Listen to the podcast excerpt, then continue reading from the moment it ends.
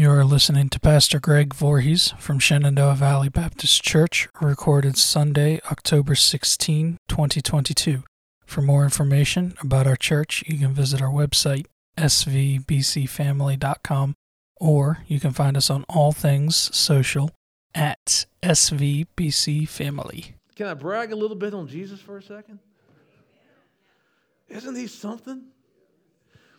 At the name of Jesus, every knee shall bow and every tongue confess that Jesus Christ is Lord. There is no other name in, in heaven or on earth for which men and women can be saved. It is the name above every name. And you want to know what? Jesus, the second person of God, is worthy of that name. He's the only one worthy to crack open the scrolls that they talk about in Revelation. Jesus is worthy. He is worthy. He's worthy of our praise. We come to him not because he needs us, because we need him. And the cool thing is, is he wants us. I'll tell you what, I know my heart. I know me. I don't get what he sees in me. I really don't. If you want to get, I mean, really honest about ourselves, sometimes we get these inflated opinions of ourselves, but where the, it really comes down to it, I don't see what God sees in me. What he sees in me is the fact that he created me in his image. And he wanted, he wanted a family. We were talking about this in Sunday school. It is so cool that the that the, that the, the God of creation, John chapter one tells us that Jesus created everything that was ever created. That that Jesus wants a relationship with us. Isn't that cool?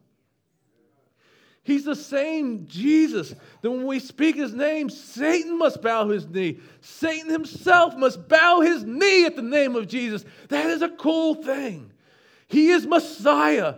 He is the promised Messiah that, that was first promised, and we start seeing cues about Messiah in Genesis chapter three that early. He's that same Messiah. He came to save us. He came to love us. He came to set us free. He came not just so that we could live, so we can live abundantly, that we can live with joy, that we don't have to be depressed. We don't have to be sad. We don't have to live in bondage. We don't have to have addictions. We don't have to have any of these things. Even though we struggle with those things, he has the ability to set us free because it is the name above all name. The Creator can fix his creation. Isn't that exciting stuff?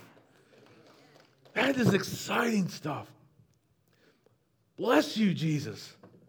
That song just gets me going. I love that song. And by the way, don't drink energy drinks. They're bad for you. I had an hour's sleep last night, so you got to cut me a little slack. But I am really excited. I've told you I'm excited to be here, and that's true, but I'm even more excited about Jesus. I'm more excited about what Jesus wants to do in every single one of your lives. I can assure you, and this isn't the sermon, I'm getting to it, I promise. I can assure you, you are not here by accident. I can assure you that for one way or another, for one thing, that God either put somebody in your life, or you, you drove by and you saw the building, or you were on eighty-one and saw the sign. I don't know what first caught your attention in this church. You may have been here from when it started, but I'm telling you, it was not an accident. Jesus has brought you here for a reason, and you are an important part of this body. There's not a single one of you that's not important to this body, this, this church. There's not a single one of you that isn't important to Christ. You, you know, it's not scriptural, but I believe it. If you were the only one here, he would have still came and died for you. I believe that. I believe his love for every one of us is that great. If you were the only one, I believe you would have came. And I believe you would have had to have nailed him to the cross. Think about that one.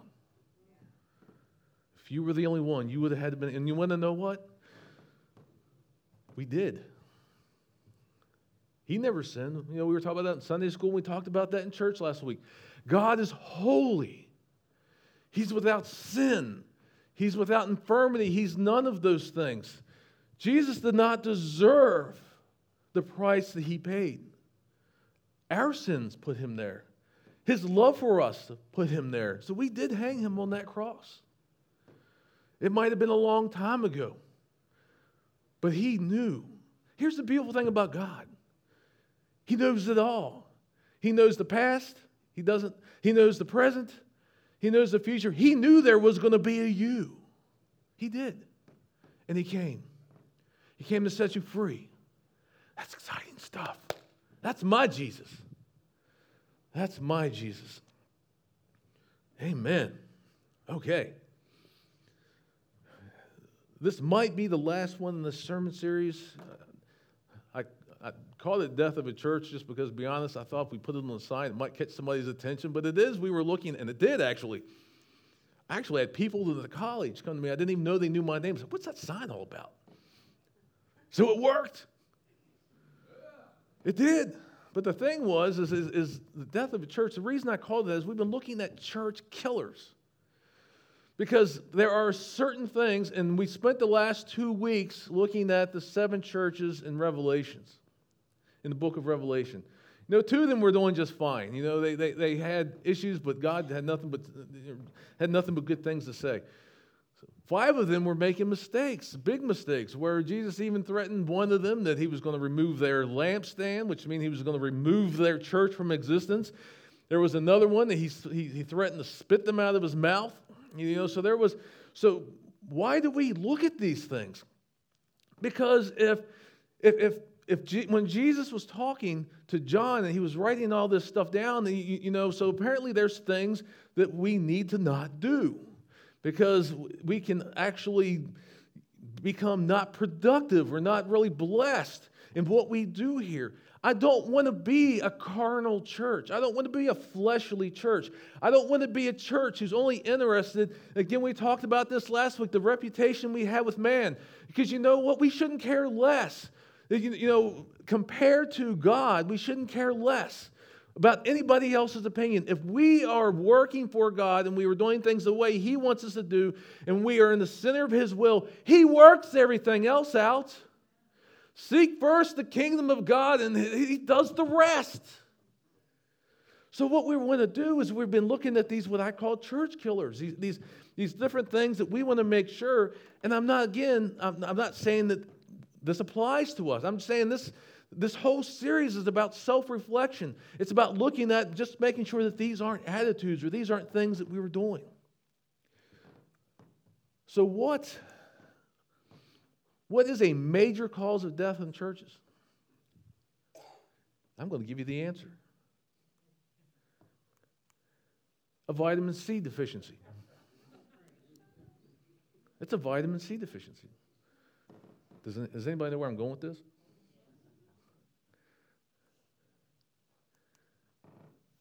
Christ, vitamin C. Is the church of Jesus Christ, the, the bride of Jesus, is he deficient in the church? Is there not enough of him in the church? God, I'll tell you what, he wants to be in every aspect. So if, he, if there's parts in our church or any church where Christ isn't, it's because we've not let him there, or we've not given that to him, or we've not, or we've resisted him. Do we want to be a church that resists what Christ wants to do for us, and through us, and with us? My guess is no. My answer, my answer is no. I don't want to be deficient in vitamin C. So what's an indicator? We're going to look at two of them. An indicator of a vitamin C deficiency, a lack of love. How much love is in the church?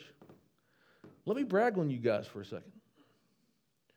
You know, my buddy Kevin and, and his wife Jamie was in this back. They came to visit last week. When I was leaving, of course, I had, a, had we had a meeting, so I was going back. But I saw a circle of people around them, you know, welcoming them, giving them the cool cups, you know, just just. You know, oohing and ahhing over their babies. That's love. I'm proud of you guys. I am. That is a godly thing to do. To welcome the outsider, to welcome the visitor, and just make them feel comfortable to come back. And they've told me they plan on coming back. And why? Not just because you have such a great pastor. It's because they felt welcome. You guys did that. I didn't do that. A lack of love. I use. I talked about this, this scripture a couple weeks ago.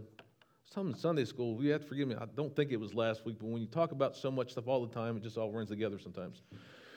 Matthew twenty-two, this is the first part of it, thirty-four and thirty-six says, hearing that Jesus had silenced the Sadducees.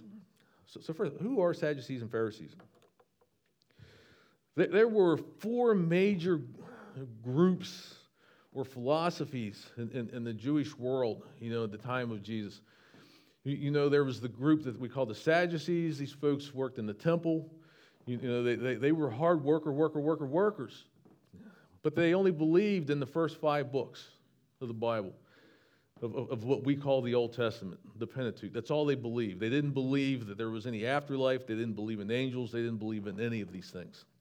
Those were the Sadducees. But if you wanted to talk the Pentateuch, if you wanted to talk the first five books of what we call the first five books of the Old Testament, They they they were on their stuff. They they knew their stuff. Well, then there was the Pharisees.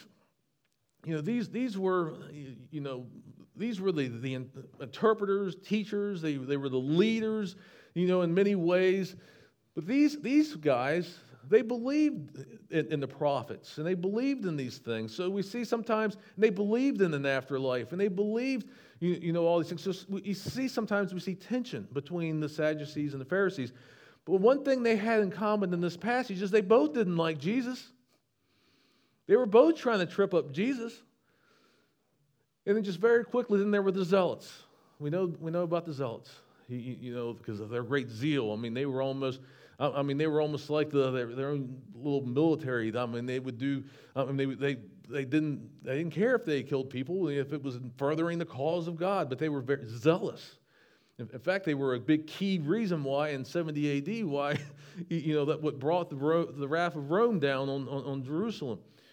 But then there was the Essenes. They were, they were kind of like what we would call, you know, Arab Puritans. They they they, they were separatists. And, and on the sidebar, that's what was really cool about the Festival of Lights, what we call Hanukkah. It's the, the purging of the temple was the only time in history, we see all four of these groups working together to, to, to, for the cause of God. And the four, all four of these groups purged the temple. A really cool thing. That's why Hanukkah is still important. It really, really is. The Festival of Lights. So the Sadducees in this passage, they tried to tri- trip up Jesus, and guess what? They couldn't do it. I can tell you, you're never going to trip up Jesus. It's just not going to happen. You might think you're smart. You're not that smart. So the Pharisees got together. One of them, an expert in the law, tested him with this question. So if the Pharisees are calling you an expert, you, you are a legal eagle. I, I mean, you were the star student. You were a teacher's pet. You know, so they thought, okay, if anybody's going to get Jesus, it's going to be this guy. He knows his stuff. So, so he throws this out there. Teacher, which of the, which is the greatest commandments in the law? Continuing on to thirty-seven and forty. Jesus replied, love the Lord your God with all of your heart and with all your soul and with all your mind. This is the first and greatest commandment. And the second is like it. Love your neighbor as yourself. All of the law and the prophets hang on these two commandments. There's a lot of stuff to unpack here. And I'm going to do it quickly, you know, because that's a sermon in itself, just this little passage. The, but the love of God is, is something that, when I ask if your church is deficient in the love of God, if it is, there's something that needs to be fixed, because God, it, this isn't a request. God doesn't request us. He says, please love me with all of your heart and with all your soul and with all your mind. This is the first thing. He doesn't ask. It's a commandment. It's a requirement. You have to do it. To be, and if you do not love God, that is a church killer. Because if you do not love God, He can't use you. Well, I guess if He used a donkey, I, God can do whatever He wants, but He won't use you. I, I can assure you, I've seen this. People whose hearts are not where they're supposed to be, and if they don't have the love for God that, that, that they should have, He just generally does not use these folks. So if we in the church have a love issue with God, we need to pray about that. We need to say, Lord, help us love you more. I don't want to be a fake. I don't want to be a hypocrite. I want my love for you to be the real deal. Because if it's not, I can assure you the church will go nowhere. It will go nowhere. And I'm going to come back to the second part of that. So here's my que- here's a question. Is your love for God genuine, or is it just lip service? And again, I'm not throwing stones at anyone here. Th- these are questions I want you to ask yourself. Do I just tell God what I think He wants to hear? The the, the, the Romans, the, the little the Romans thing that we, we we recited for years and years, the Romans road for us. You know, did you just get down on your knees? Somebody's going to have to help me up. Lord, I know I've sinned. I, I need you. Please forgive me. Come into my life. Did you say that just because you were taught that that was necessary? Or did you do that because you really recognize the fact that you have sinned? You really recognize the fact that you need Him and that Jesus is the only way to the Father. Or did you just, was it lip service? Were you just saying it? I can honestly say, I've known pastors. I've seen this. Pastors, when an invitation had come at a church, that they came forward to accept Christ. Pastors. So it is easy sometimes to give God lip service. We know what He wants us to say. We know what He wants us to feel. Well, I'm telling you what, if you're just saying it, and you're not doing it, and you're not really feeling it, I've said from this pulpit, in the, just the short time I've been here, God will not be mocked. You can't pull the wool over on His eyes. If you are faking it, He knows it. He does. Is it just lip service? Here's another big one. Is your faith your own, or was it how you were raised? You know, a lot of folks didn't grow up in church, but a lot did. You know, is your faith in Christ actual faith in Christ? Or was it because when you were a little guy or a little gal, when you were coming up in your church, you saying, yes, Jesus loves me. Yes, Jesus loves me. Yes, Jesus loves me. The Bible tells me so. Is your faith based on the fact that you were just taught that and it really hasn't sank in that, yes, Jesus loves you? And that the Bible really does tell you so? I'll tell you what, just because you, you, you live in a garage, it doesn't make you a car. I've heard that many times over the years, but it's true. Just because you come to church and you tell your brother and your sister to the left and the right that I, I, I, just, I just love Jesus, Is it is it real, or is it just because that's what you've been taught to say? And again, I'm not throwing stones at anybody. This might not apply to anyone in here. But I'm saying that even if there's somebody who's been in church for a long time, and you have to question whether or not your faith is really your faith, or if it's your parents' faith, or if it, your, your, your, your love for God is genuine, it's time to get that thing right with God. You will not move forward spiritually unless these two things are right. You can't. And I can assure you, if there are people faking it in the church, the church will not move forward either. They won't. It's, it's not because... It's it's not because that the God can't. What's it's like you, you, you put that you put that little bit of leaven in the bread and it just kind of ex, explodes and gets bigger and, and and you know, so when you have people faking it, it has a way of just of just getting in the fiber of, of, of the church. And maybe they go they leave out of here and they say things that aren't a good rep, representation of the church. And, and when the world sees that, and they and they label you as a fake because you are a fake, that will be a hindrance to the moving forward of the church. It just is. Here's the thing, too. When I talk about stuff like this, this is not a this is not a beat you up type sermon. It's a sermon that I want us to be real with ourselves. And again, if it doesn't apply to you, awesome. Keep doing what you're doing. You're on the right path. But I'm saying that We need to, we need to make sure their heart is right before God. Is our love for God real? God, this isn't a new thing. Let's, let's look at Isaiah twenty-nine thirteen. This isn't a new problem. This isn't a new problem in the church. The Lord says, "These people come near to me with their mouth and honor me with their lips, but their hearts are far from me. Their worship of me is based on merely human rules that they have been taught." See how God tied those things together in one verse?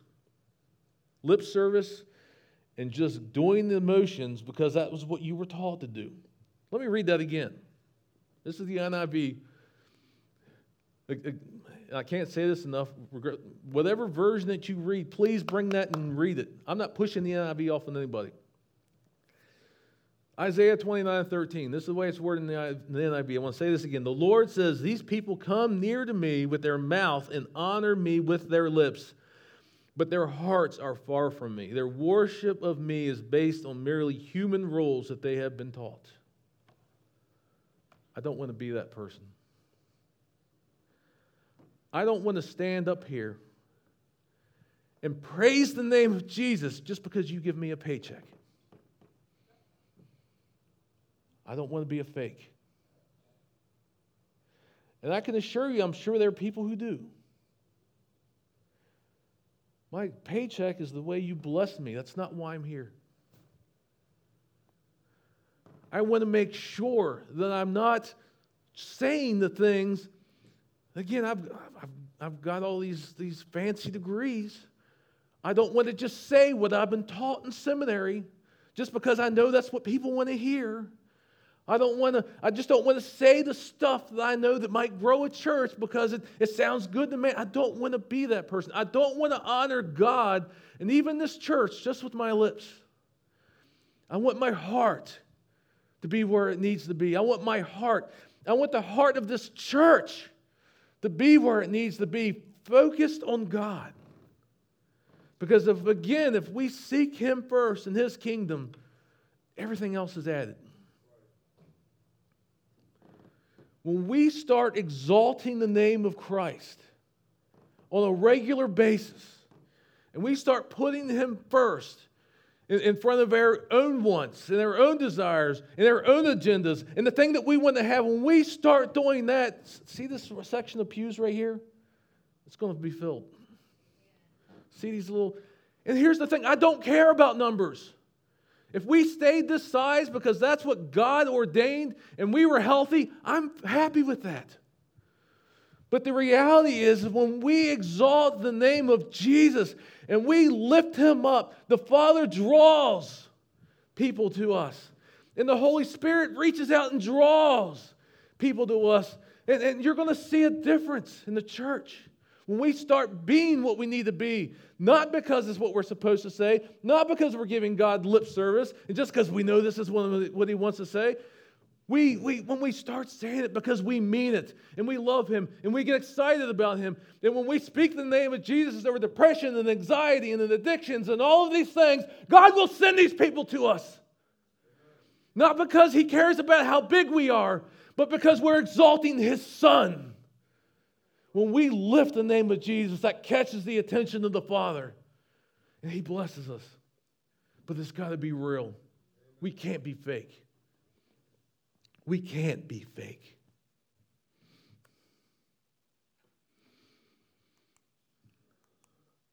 Are you the same person outside the church that you are inside the church? If you say that you are the same all the time, you're lying to me. You're lying to yourself if you think that. And again, this isn't ugly. We are flesh. All for all have sinned and fallen short of the glory of God. We all have. We've all fallen short. We've all missed the mark. We have. But when we are consistently a different person when we walk out that door than what we are in here, there's a problem. People see it, and they know it. The world is smart enough to spot a fake. They are. Why? Because so many of them are fake. Birds of a feather flock together. They know when you're faking it because they they know all about it. We have to be the same person on Monday, Tuesday, Wednesday, Thursday, Friday, Saturday, and Sunday. And I don't care if you're on the front pew, the back pew, or you're in your car going down eighty-one, or you're in your workplace, or wherever the heck you are, or if you're on the, on the internet and you're watching us from the other side of the world. I don't care. You have to be the same person. You have to strive to be the same person here. Because what is the deal with integrity? What is integrity? And, and integrity is always doing the right thing, even when nobody else is looking. It's doing the right thing because it's the right thing. Will you fall short? You will absolutely fall short. But we need to strive towards being people of integrity. We need to strive towards being the same outside the church as we are in the church. And I mentioned this the other day when we were out here. Some churches put on top of their, their, their doorway when you go out, the church is now leaving the building. This is not the church. You are the church. You take the church with you when you walk out of this door. So it is important that you represent Christ outside of this place. Because if you don't represent Christ outside of this place, why do it here? Don't be a fraud. And again, I'm not talking about making mistakes. We all make mistakes. But if you are consistently a different person outside of here, there's something wrong. This isn't an exact quote from James one eight. It, it's, it's pulled out. I'm not exactly proof texting here, but, but James one eight says that a double-minded person is unstable in all their ways. So if you try to be a righteous person and an unrighteous person, you are not just unstable in your faith, you are unstable in everything. Everything. Everything. What else do we talk? Double-minded. The Bible talks a lot about double-mindedness. What's another th- word we have? Fork-tongued. If you're a fork-tongued person, your tongue speaks one thing this way and another thing that way. You're unstable in all your ways. Don't be that person. When you do do that, repent. Repent. What is repent? I don't care if I say this every single week. What is repent? A repent to repent is to agree with God that you've made a mistake and that you want to turn from that thing and try your best not to do it again. Repentance is an act of turning. Teshuvah, I talked about that. It's not just being sorry. I said this last week. That, that, what's, what's Toby Mac saying? All, all his sayings that an apology without a change is just a manipulation. We can't manipulate God. We need to agree with Him when we've fallen short. And we need to turn from that thing and head toward Him and away from that thing that we struggle with. Is it going to draw you back sometimes? It absolutely is. Are you going to fall sometimes? You know, the whole thing, when I was when I was dealing with, with, with recovery ministry, I can assure you, and I've learned this firsthand, that relapse is part of the process. So I assure you, even in a, in a, in a, in a, in a way with righteousness and holiness, that, that part of Part of that growth is that relapse. But, but the thing is, is when it happens, you get back up. You don't lay down and die. And, and you stand up and say, God, I need your help. I need you. I can't do this on my own. I am just flesh. I am just bones. I am a, I am a mess. I need you. God, I agree with you. Here's the thing about forgiveness, and we were talking about this in Sunday school. You don't have to keep asking forgiveness because you, you're not forgiven. The cross of Christ, when He died on the cross, He forgave you for everything you ever did, everything you're doing, and everything you will ever do. The forgiveness is already there. The repentance is about the agreement and the growth and just trying not to do the same thing again. The strive towards holiness. That's what re- repentance is about. Repent, for the kingdom of God is at hand. It's not about being perfect. It's about agreeing with God and heading in His direction, saying, I need you because I can't do it on my own. I don't want to be a double-minded man. Let's get more of this people. Do you love one another? I've seen a lot of love in this church. I've seen a lot of people taking care of one another. I've seen a lot of people. I can tell you I've seen this. I haven't been here very long, but I've seen you love on each other. I've seen you be concerned over one another. I saw you, like I said, with the visitors last week. You, you know, you just, just swarming around them. So you do have love. But Jesus has something pretty profound to say about this in John thirteen thirty-five. By this, everyone will know that you are my disciples if you love one another. What makes you different? What catches the world's attention? What can you do to let the world know that you belong to Jesus? And it's to love the person to your left and to your right and to the person that's in front of you and behind you and any person that walks in here. The way that, that, that people will know that you belong to Jesus is your love for one another. That's the second commandment. We read that. I'm not going to skip back to that. The second commandment was like the first. You know, the greatest. Love one another. Love one another. And that is how people know that you belong to Jesus. By your love. Let's get real now. When people walk into the church and they walk out of here after interacting with us, do they feel like they were loved? Do they feel like they were condemned? Do they feel like that we were standing here with a bunch of rocks ready to, to, to stone them to death? You know, do we, has, has somebody, because, well, you've seen how I dress. By the way, I apologize for my wife because she complains that I wear wrinkly clothes, but I don't mind wrinkly clothes. You know, do, do we look at do we look at people differently because maybe the way they dress or the way they look? Do they not look like you? Or maybe a different nationality, maybe a different color, maybe their language is diff- a little bit different than yours. They have an accent. You, you, you know, do they feel con- do they feel like they were loved when they when they were here? Or do they feel like they've been judged? This is a big thing. Do they know what you stand for or just what you're against? Do they know that you are a follower of the way? Do they know that you are passionate about your love for Christ? Do they know that you want to reach out to the world and impact it and expand the kingdom of God for the glory of God? Do they know that about you? Or do they only know that I don't like you because you sin?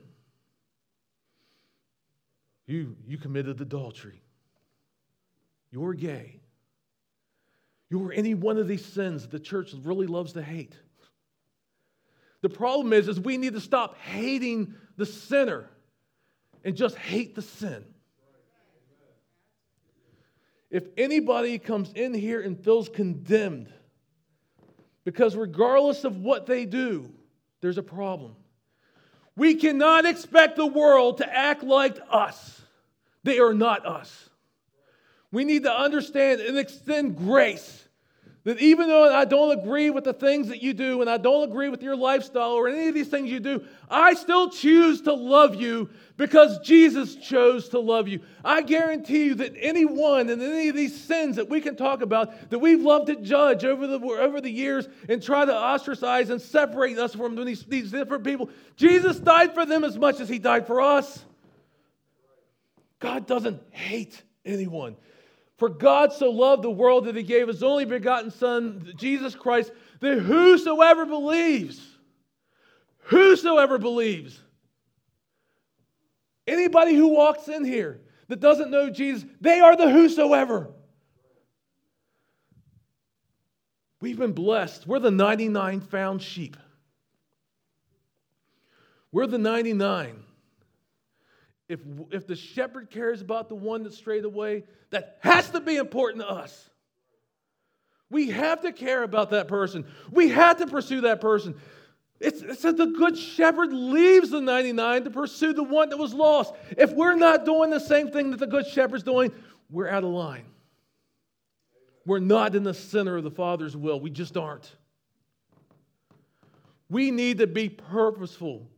With, with, with what we say and what we do and our actions, who we give to, you know, the events that we do to try to draw people. We need to be responsible and purposeful. And when people come here, and I don't care what their sin is, they need to feel loved. Because you want to know what? If we don't love our brother and our sister, or even the people in the world, the love of God is not in us. That's not original. I didn't just come up with that. The love of God is not in you. Heart check. The church is really good. I'm not saying Shenandoah Valley Baptist Church. I'm talking about the church is really good at throwing stones. It's really good at making people feel condemned and not wanted and unloved. And it's not a safe place for many people. And why? Because it's our fault. We have made them feel that way. And I'm not, and again, I'm not talking about this body. I'm talking about the church in general. A lack of unity. This is the other thing. An indicator of a lack of vitamin C. A lack of unity. I've got to make sure I'm on the right thing here. Here we go. Mark three twenty-five. Again, this is Jesus speaking. If a house is divided against itself, that house cannot stand. We won't always agree. We won't. But at the end of the day, even if we don't agree, we need to be on the same page. Because I'm going to tell you what, you put two people together, you're going to find disagreement. I guarantee you there's people who don't like the way I do things. I guarantee you there's other people in this church who might not like the way they do things. But at the end of the day, when all is said and done, we need to be of one mind, of one purpose. And we have to be working together for the sole purpose of exalting Christ and winning lost souls. No matter how we got to do it, even if it, even if it's a matter of surrendering our own rights over things to win for the cause of Christ, we have to be a unified church.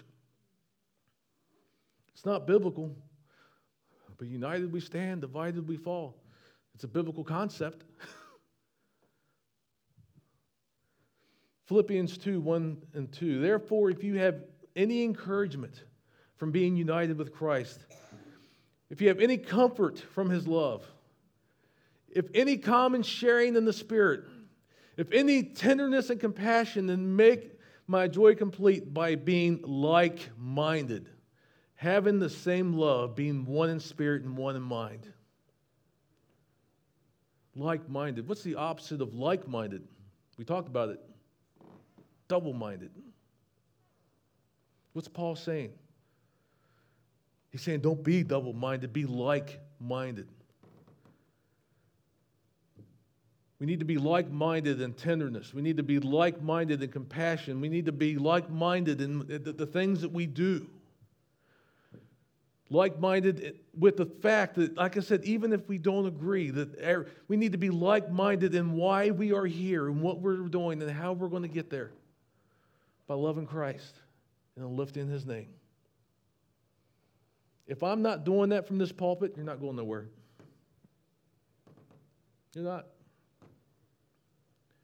If you're not doing that in your personal life, I can tell you, I, I, I, I, I'm not just saying this. I think this church is on to something. And it has nothing to do with me, I assure you. I am not the sharpest knife in any drawer or the brightest crayon in any box. But I think God has a, a, a plan. And we need to not only have this right as a church, we need to be in like-minded, because if He does choose to move us forward and you're not on the same page, the train's leaving. Make sure you're on it. Because I assure you, if you go where this train's going, if we're exalting Christ, you will be blessed. You will be amazed. Think about what Jesus said. What did He do? He was healing people, healing lepers. He was raising people from the dead. Greater things are you going to do than what I've done. The train's going to someplace amazing. I don't even know the, the, how big that is, but we're going someplace. And we need to be like-minded. We need to be on the same page. Continuing in Philippians. Do nothing out of selfish ambition or vain conceit. Rather, in humility, value others above yourself, not looking for your own interest, but each of you for the interest of others. The church is not the place for you to get whatever it is that you just need for yourself. If you if you feel, if if, if you're coming here just because your only thing is not concern for others and it's not Christ and it's just, how can I gain from this? How can I gain from this? Selfish ambition. Don't come to the church with selfish ambition. Christ, there is nothing selfish about Christ. If we want to be Christ-like, it can't be about what we want. John seventeen. Again, Jesus, the high priestly prayer, we talked about it. God, please take this cup from me. But not my will, but yours be done. Jesus came to the table not caring about what he had to gain. He came to the table thinking of others and putting others ahead of himself. We need to be like Christ, putting others above our own ambitions. If we want to be in the will of the Father, we need to be this way. How good and pleasant is it when God's people live together in unity? Psalm one thirty-three, one. You might say, Pastor throws a lot of scripture at us every, every week. There's a reason why you need to know this isn't me. This isn't my idea. Everything I stand up here and preach, I validate it with scripture because it is his will. It is his desire. It is his plan. The only thing I do is commit myself to figuring out what that is. God, help me know the way. And you need to see this is not about Greg Voorhees. It's not. It's not. It's not about me at all. It's about him. And we cannot live in unity when we're only looking for out for ourselves. Just can't happen. Colossians three, twelve through fourteen. I'll be landing this plane soon, I promise. Therefore, as God's chosen people, holy and dearly loved, clothe yourselves with compassion, kindness, humility, gentleness, and patience. Bear each other and forgive one another of any of you who has a grievance against someone. Forgive as the Lord forgave you, and over all these virtues put on love, which binds them all together in perfect what? Unity. When we love perfectly, when we stop casting stones, when we stop being condemners, and pointing people to a Savior, we will walk in perfect love, and we will be bound together in perfect unity. Our heart needs to be one with God's. It needs to be